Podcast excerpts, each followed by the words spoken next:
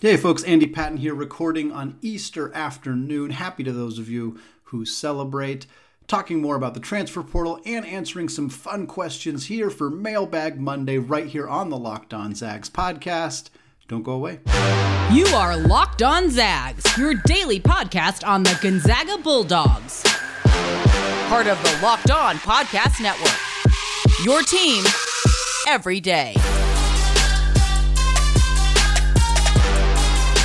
What is going on, y'all? Welcome to the Locked On Zags podcast, part of the Locked On Podcast Network, your team every day. I am your host and longtime Gonzaga podcaster, Andy Patton, here to bring you news and updates on all things Zag athletics. I also want to thank all of you who continue to make Locked On Zags your first listen of the day, and those of you who have checked the show out on YouTube, fastest, fastest growing YouTube channel in the Locked On Podcast Network. I really, really appreciate those of you who have checked it out there. Trying to get to thousand subscribers before the start of the next basketball season. We are well on our way to doing so. So please go to go to Locked On Zags YouTube channel and hit that subscribe button if you have not already. Today is Mailbag Monday. For those of you who have not gotten involved in Mailbag Monday and would like a reminder on how to do so, it is very simple. You can just tweet at me at ScoreZagsScore or at Locked On Zags whenever you are thinking of a question. Helps if you tag it Mailbag Monday, particularly if you are not sending me the question on Sunday afternoon.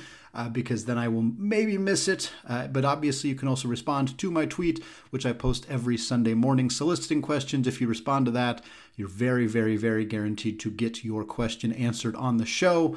Uh, you can also email me at andypatton013 at gmail.com. A lot of people use that to ask multiple questions. Uh, it's a great way to start a conversation with me as well, so you can reach out that way. However, you want to get your questions in. Today, we're talking mostly transfer portal st- type questions as we wait to see what this roster is going to look like heading into next season. This first question comes from Christian via Gmail. He says, What are the chances Rasir Bolton returns? And he says, My guess is about 15%. So I think it's a little higher than that, uh, to be honest. I think that's probably what I would have guessed initially, somewhere in the 10 to 15% range uh, after the season. There's some rumblings that it's a little bit more likely he may return because uh, he has that extra year of eligibility. We know that he loves the city of Spokane. He has gotten very, very involved with the homeless community in the town and helping people out. Uh, it's been a really wonderful sight to see uh, somebody who's only been in the program for a small amount of time kind of go out of his way to be an impactful part of the community. Uh, I I would still guess that it's pretty unlikely he returns. I think he's more likely to to move on uh, to to the professional ranks. I don't think he's going to transfer and go anywhere else. I think he's going to uh, continue his career professionally somewhere else. Uh, but I would be more in the in the thirty to thirty five percent range of him potentially coming back. Uh, but again, it's at this point, it's really we haven't heard anything specifically to to indicate under otherwise at this point. Next question comes from John via Gmail. John says, Let's say for a moment that Timme and Bolton come back.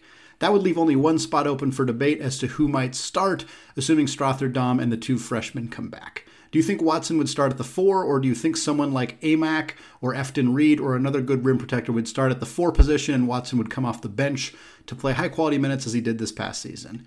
Yeah, if, if Drew Timme comes back, I think the Zags, I think the Zags are adding a big regardless. I think uh, I'm less inclined to believe Drew Timme is coming back. I know there have been some rumblings that he may be uh, closer to actually returning than we think. Uh, I was up in the 80, 85% range, uh, thinking that he's unlikely to return. I, I still think it's more likely than not that he is pursuing other opportunities. He's not going into the transfer portal, although that was a, a rumored thing uh, going around the internet at one point. I think at this point he's probably maybe 30% coming back, 70% going to the professional route. Uh, but regardless, I think the Zags are adding a big.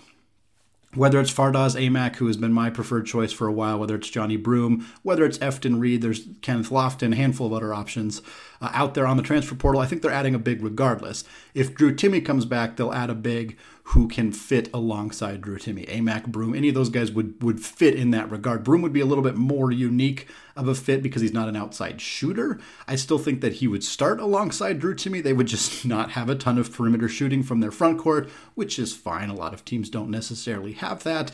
Uh, Aimaq would be a little bit better of a fit in that regard. Uh, and and yes, Anton Watson would come off the bench if Gonzaga, if Drew Timme returned. I think Gonzaga would still go out and find a high impact big. I think that The pickings might be a little bit slimmer because I think some of those guys might not want to come to Gonzaga if Drew Timme's returning.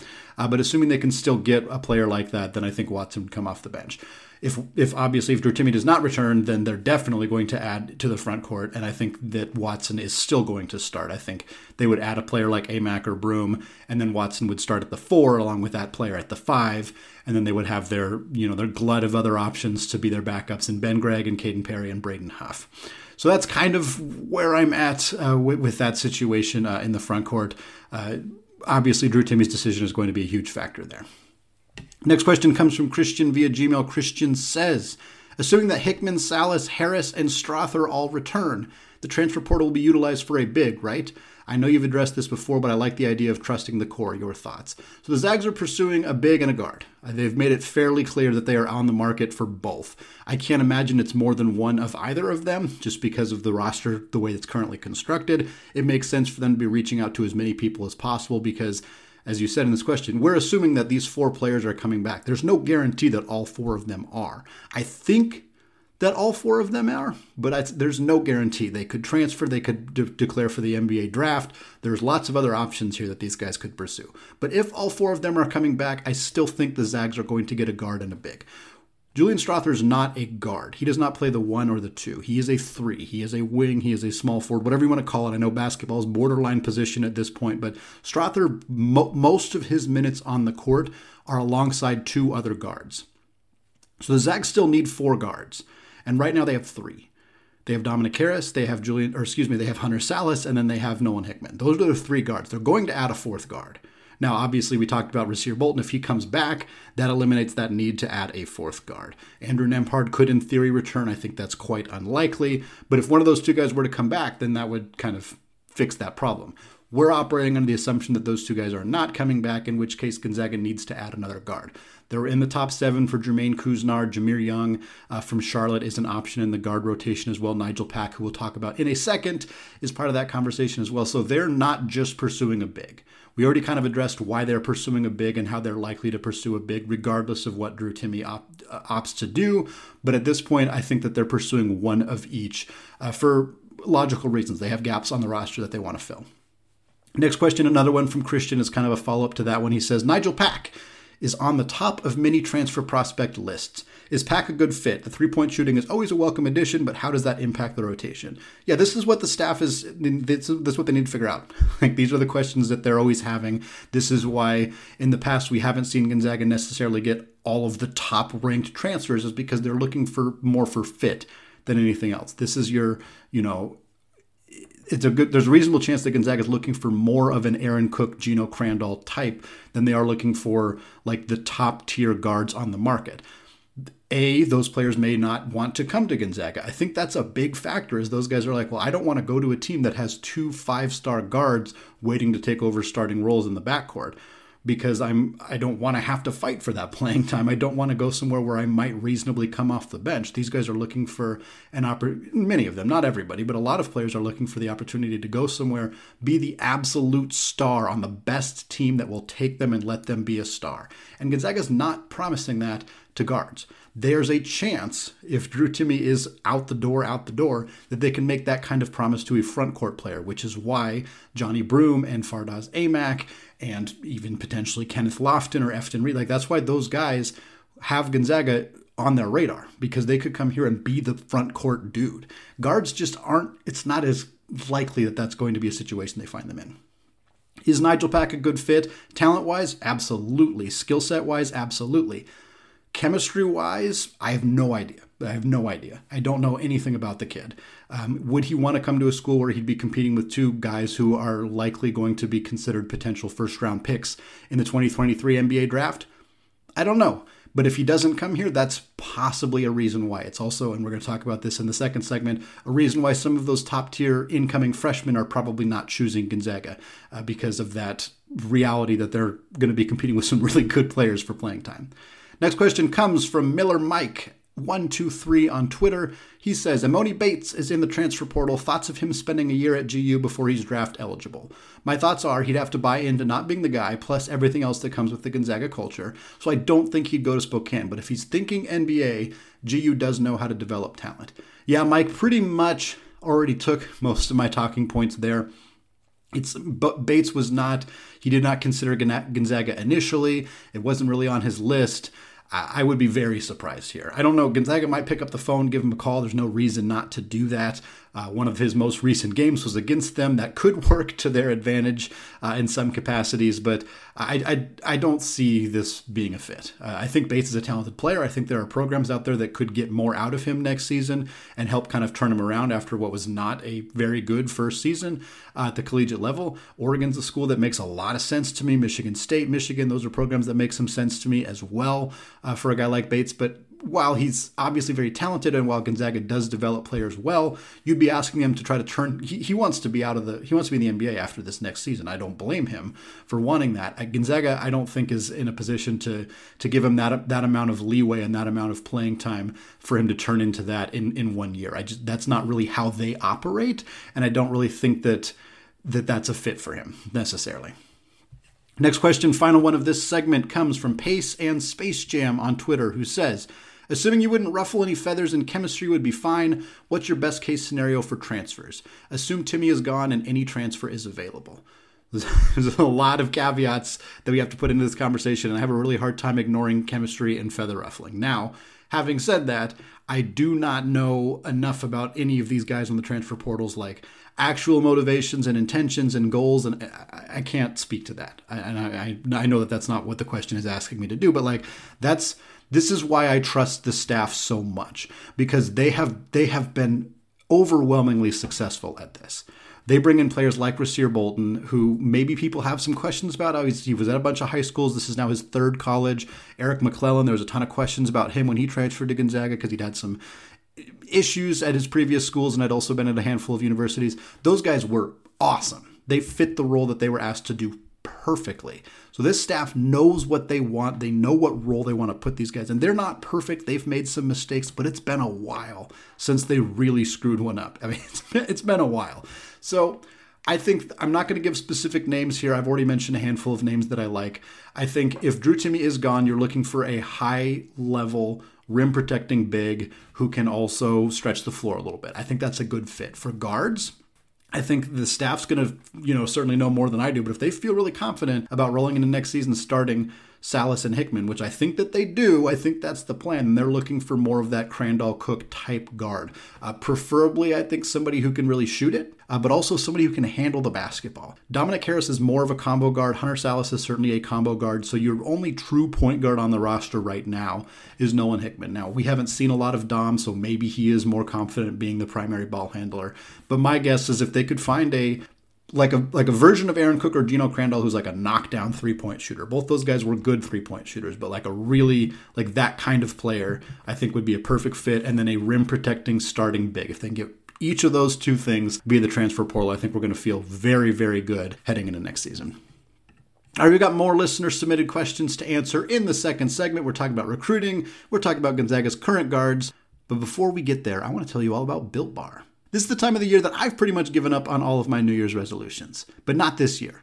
I'm sticking to my resolution to eat right thanks to Built Bar. It almost feels like it's not really a resolution because I actually enjoy eating them. Have you tried the puffs? If you haven't, you're missing out on one of Built Bar's best tasting bars. Puffs are the first ever protein infused marshmallow. They're fluffy, they're marshmallowy, they're not just a protein bar, they're a treat. And they're covered in 100% real chocolate. In fact, all Built Bars are covered in 100% real chocolate. A typical candy bar can be anywhere from 2 to 300 calories. Most Built Bars contain 130 calories, 4 grams of sugar, 4 net carbs, and 17 grams of protein. They have mint brownie coconut, coconut almond, and new for this month, white chocolate cookies and cream. They are all delicious and new flavors are coming out all the time. Go to built.com, use promo code LOCKED15 and get 15% off your order. That's promo code LOCKED15 for 15% off at built.com.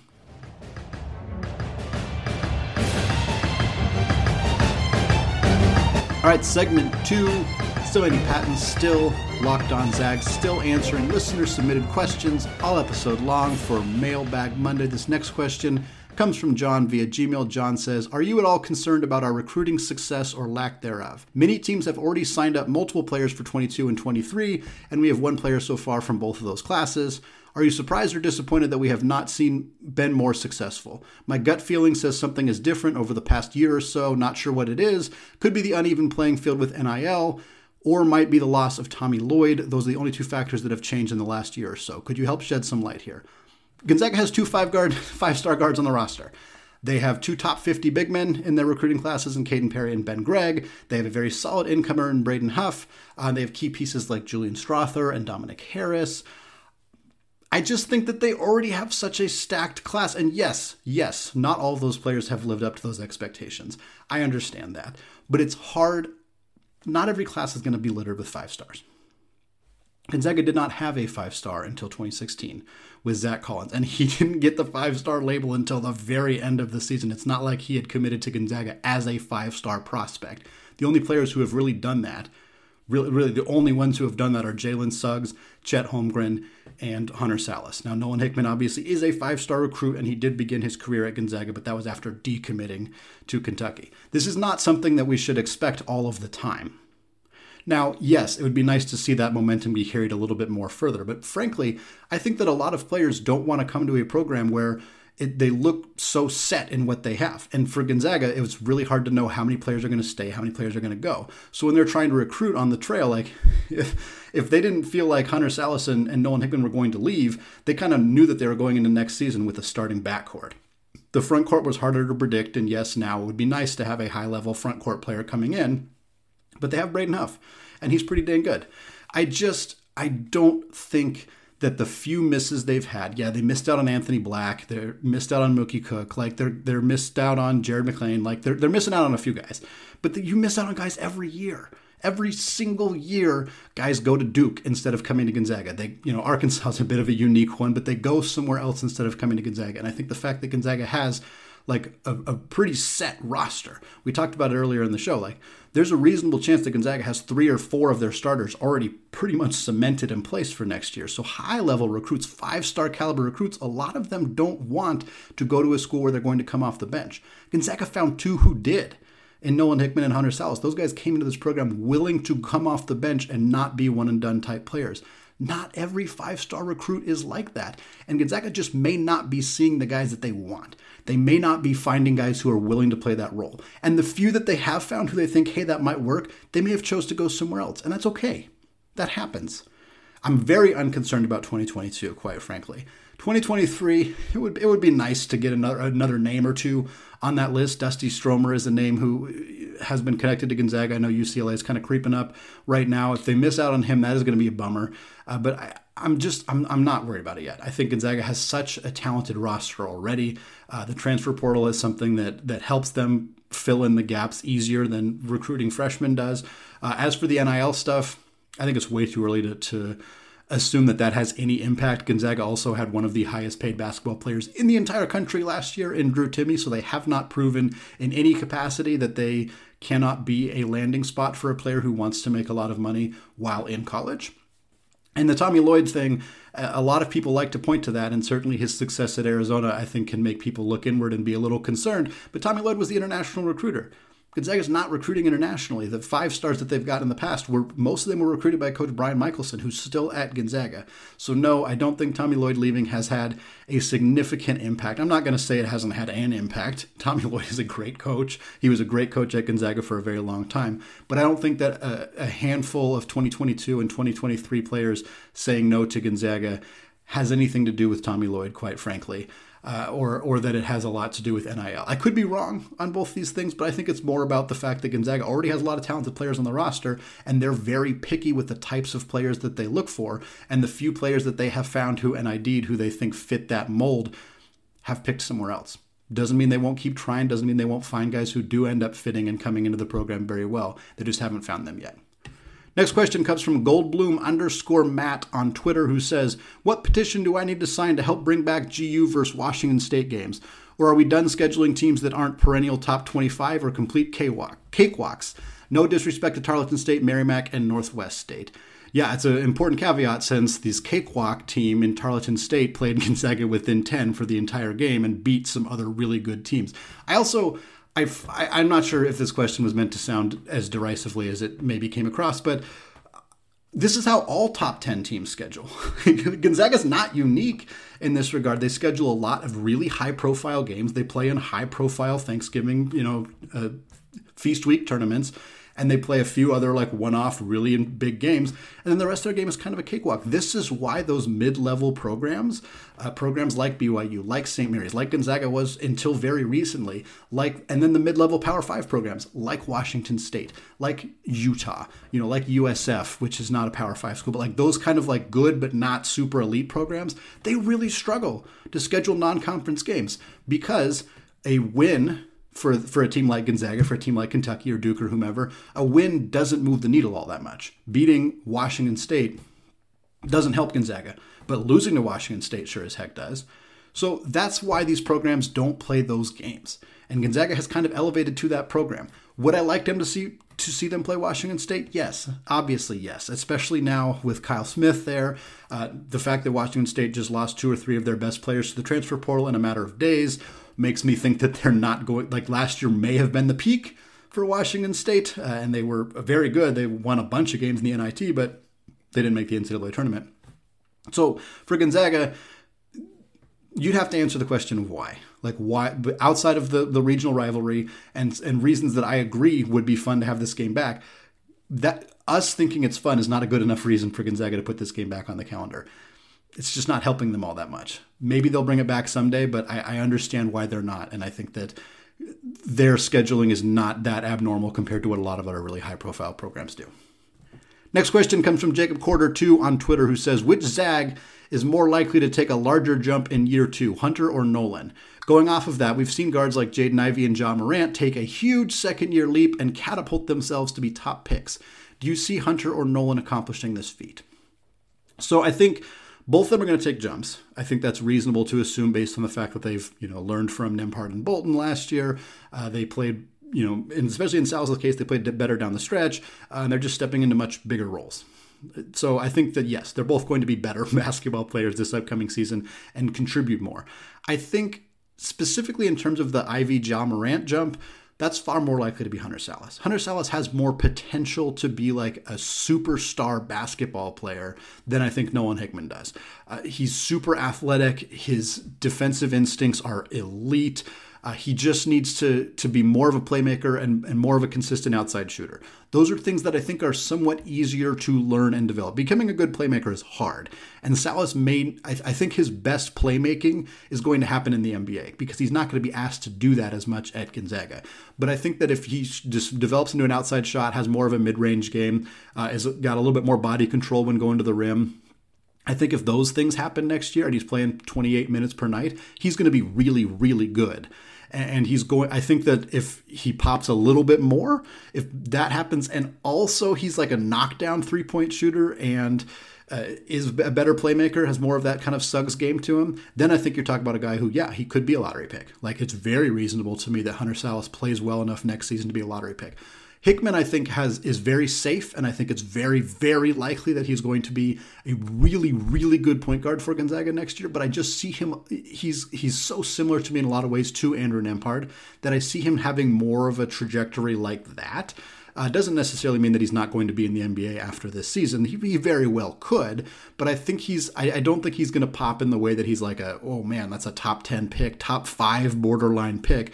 Whereas that may be a stretch for Sallis too, but it's a lot more likely that he ends up in that kind of bucket. Whereas Hickman might be like, a, hey, this guy's really solid and really good, and if he does declare, somebody's probably going to take a shot on him in the second round, but not necessarily going to like explode to that level of like hype and uh, and everything around him. Next question comes from a second one from Goldblum underscore Matt. Who is your all-time Zags Hoopfest team? I think I answer this question differently every time that I get it, uh, but I think this is the same question that I offered last time when this was brought up, uh, which is Brandon Clarke, Adam Morrison, and Jalen Suggs. If we're getting a bench player, I'm taking Rui off the bench. This team has defense.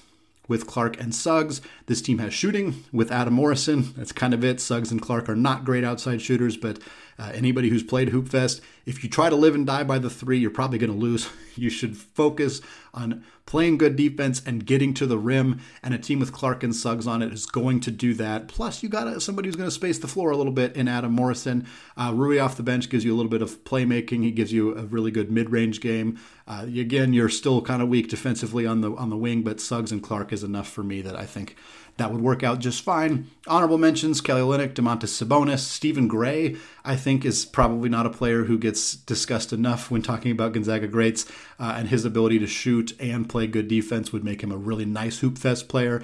Uh, and then Nigel Williams Goss would be my other point guard option for his defense, playmaking, post up ability as a point guard, all of that stuff. Final question of the segment from Jacob Quarter 2. Which Zag would you say was the best dunker of all time?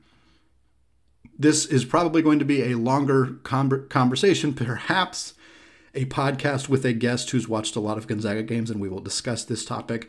Uh, a couple names that come to mind Ira Brown is the first name that always comes to mind. He was a phenomenal, phenomenal dunker. Didn't play all that much when he was at Gonzaga, but brought the absolute house down when he did. Also, I want to give a shout out to my guy, Guy Landry Edi, who was also not a particularly good Gonzaga basketball player, but had some monster dunks. Uh, when he had the opportunity to. Uh, Casey Calvary was a great in-game dunker. Ronny Turiaf was a great in-game dunker. They weren't super flashy with their dunks necessarily. Micah Downs, uh, Jeremy Pargo. I think Pargo is probably the best in terms of like a player who played a lot, like was a starter and a really good player, uh, who also showed off the ability to dunk in games and just like recreationally. So Pargo, I think, is probably the answer, but it's more fun for me to talk about Ira Brown and Guy Landry Edi when we talk about dunkers because they didn't do a whole lot else, but that's something that they did really, really well. All right, two segments down. We're going to come back in the third segment. We're going to answer even more listener submitted questions. Before we do that, though, I want to tell you all about Bet Online. The 2022 NCAA tournament is in the books with a win secured by Bill Self and the Jayhawks of Kansas. While the Zags unfortunately fell short of the game's pinnacle week, that does not mean fans cannot remain in on the action. BetOnline.net is your number one source for all of your betting needs and sports information. From all the latest odds, contests, and player props, you name it. BetOnline remains the best spot for all of your latest sports developments, including podcasts and reviews for all the leagues this season. And it's not just basketball. BetOnline is your continued source for all of your sports wagering information needs, including live betting and your favorite Vegas casino games. Heck, they even have lines on a fight between Will Smith and Chris Rock should you be so inclined. Head to the website today or use your mobile device to learn more about the trends in action. Bet online, where the game starts.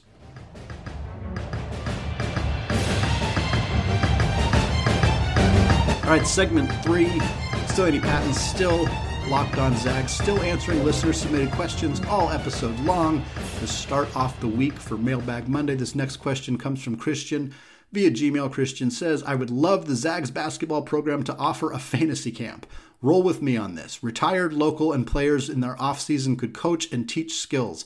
I would rebound like a monster for Rob Sacre or drop dimes for Courtney Vandersloot. Yeah, so uh, a lot of former players do have camps similar to this, not fantasy camps necessarily. They're for you know little kids. I know Ben Gregg was doing a camp. Uh, this I believe this weekend, as I'm recording this on Sunday night, I believe he did his camp on Saturday in Portland. I think Matthew Lang was in attendance there. Uh, Dan Dickau does a ton of camps in in the Spokane area.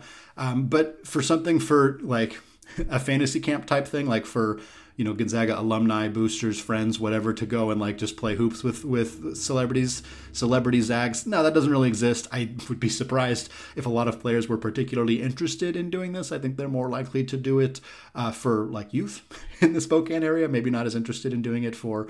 Uh, non-youth area people in the Spokane area. Would it be fun? Absolutely. Would people go? Yes. Would it raise a lot of money if they were doing it for like a charity? Yes, absolutely. But I'd be hard pressed to get a, a, list of super willing Gonzaga alumni to, to be to want to participate in this.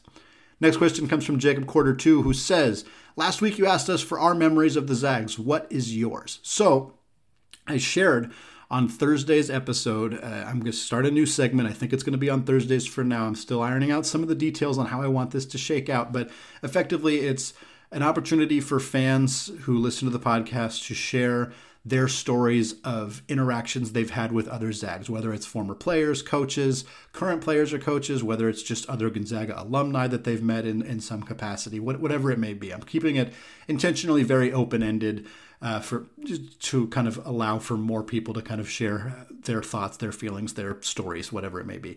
Uh, so I shared on Thursday a story of uh, meeting Stephen Gray and Marquise Carter when I was a sophomore at Gonzaga because they were sitting outside of my tent during Tent City to offer me a pizza. Uh, you can listen to the full story on that Thursday episode. Uh, so I'll share another one here, really very, very quick story when I was having lunch uh, at Pita Pit on Gonzaga's campus. I, I must have been my freshman season uh, because Will Foster was there, and he was a senior my freshman year, uh, seven foot five backup center for the Zags, and I was having lunch with my four foot eleven friend uh, who was uh, a dancer on the uh, on the Gonzaga dance squad, and she ran up and just stood next to him while he was throwing away his stuff, just so we could see how hilarious it looked to see her stand next to him. And sure enough, it was hilarious. I don't know if he was aware of what was happening at the time. We all assumed, oh no, he didn't notice. I'm thinking back on it now, and this probably a happened to him all of the freaking time, and b he almost certainly noticed some random, uh, very small freshman girl running up and standing next to him and looking at us. Uh, I'm, I'm guessing he probably noticed that, uh, but he was far too polite to say anything. So I have plenty of other stories. Most of them are not uh, necessarily super appropriate, so I will not share a lot of them. Uh, but I will probably share more as I think of them uh, as this segment continues because I think it's fun to kind of have the opportunity to hear other people's stories from either when they were at Gonzaga or just other stories uh, of interacting with with players and coaches and alumni uh, because we're all a big family, and I think that that's what makes it so fun. Couple more questions. This one comes from Christian. He says the Zags. This is about the baseball team. The Zags are not falling for the long ball story. This team puts the ball in play batting 281 and under 5% of their hits are home runs. And with pitching that allows opponents only a 248 average, this is a formula for consistent success. Looking forward to the Monday Tuesday two game series with Oregon State. Thoughts and a preview. Uh, so I'm not one of those home runs are bad type people. Um, I don't think that the Zags are succeeding because they're hitting less than 5% of their hits as home runs. Tennessee is the number one team in the country. Tennessee also leads the country in home runs. I just, I don't buy into that being the thing. Uh, college baseball is dramatically different from Major League Baseball. Major League Baseball obviously has tons and tons and tons of home runs. Uh, college baseball just doesn't. In like in general, Gonzaga is not trying to not hit home runs. They just don't hit very many of them. Most college baseball teams don't hit a lot of home runs it's the guys are not as big and strong as the guys in the major leagues. So I don't really subscribe to that. Gonzaga is good because their pitching is very, very good, uh, and because, as you said, they do put the ball in play. But the, these super high home runs, super high strikeout rates just don't really exist in college baseball the way that they do in the major leagues. Going forward, thoughts on the Oregon State season or the Oregon State games? Yeah, I, I kind of mentioned this before, but I, I really think it's important to note when talking about weekday games. So Gonzaga's, you could make a very strong argument that Gonzaga's three best players Gabriel Hughes, Trystan Vrieling, and Owen Wild. None of them are going to play against Oregon State. None of them, because they're pitchers and they pitched on Friday, they pitched on Saturday, they pitched on Sunday. They're not going to play against Oregon State. And likewise, Oregon State's three starting pitchers from Friday, Saturday, Sunday, they're not going to play either. Baseball is so different from basketball, and I know a lot of people who listen are obviously diehard basketball fans, so there's not really a direct comparison straight across, but like you are playing two games against the number three team in the country, and both teams are down significant parts of their team. They're opting not to play them. So it's it makes the results a little bit. You got to take them with a grain of salt. If Gonzaga blows the doors off of Oregon State in both these games, I'm not saying, oh, that doesn't really matter. That's not that's not what I'm saying. It does matter, and it is important, and it would be very awesome if they were to do that. It would help them in the rankings, all of that. But it is it's more impactful to win a Friday game than it is to win a Monday game. I think that's a really significant point and an aspect of these games. Now, both teams are going to go into it with their same starting lineups, their same hitters. You know, most likely are going to be playing in both these games, uh, and so it it's still going to be a similar dogfight between two of the you know the two of the 15 best teams in the country, two of the best teams on the West Coast. It's going to be awesome. Uh, I was unfortunately planning to go. It doesn't look like I'm going to be able to make it work uh, to either game, unfortunately. But I will be tuned in and I will be watching uh, as best I can to, to kind of see how these two games go. But I think in terms of a preview, it's really hard to to look at this game the same way as a weekday weekend series because of the lack of pitching that's going to happen uh, on both sides. Final question of the show. In the spirit of Easter, comes from Caleb Janowski at Caleb Janowski on Twitter, who says, "Which Zag, past or present, would make the best Easter bunny?" So I'm going to say my my answer which is Drew Timme. I think you got to go Drew Timme. He's so charismatic. He's so goofy. He seems like he would be so willing to wear the Easter Bunny costume. Uh, but there's some other great answers. Robert Sacre would be awesome. We can talk to him on the Sack and Jack podcast. Ask if he wants to dress up like the Easter Bunny sometime. I'm sure he has done it or is willing to do it. Uh, Przemek Karnowski would be hilarious. A gigantic Polish Easter Bunny would be a very, very fun sight to see. He would absolutely love it uh, based on his personality from what I know about him. There are tons of other answers. Ronny Turiaf, I think, would be fantastic as well.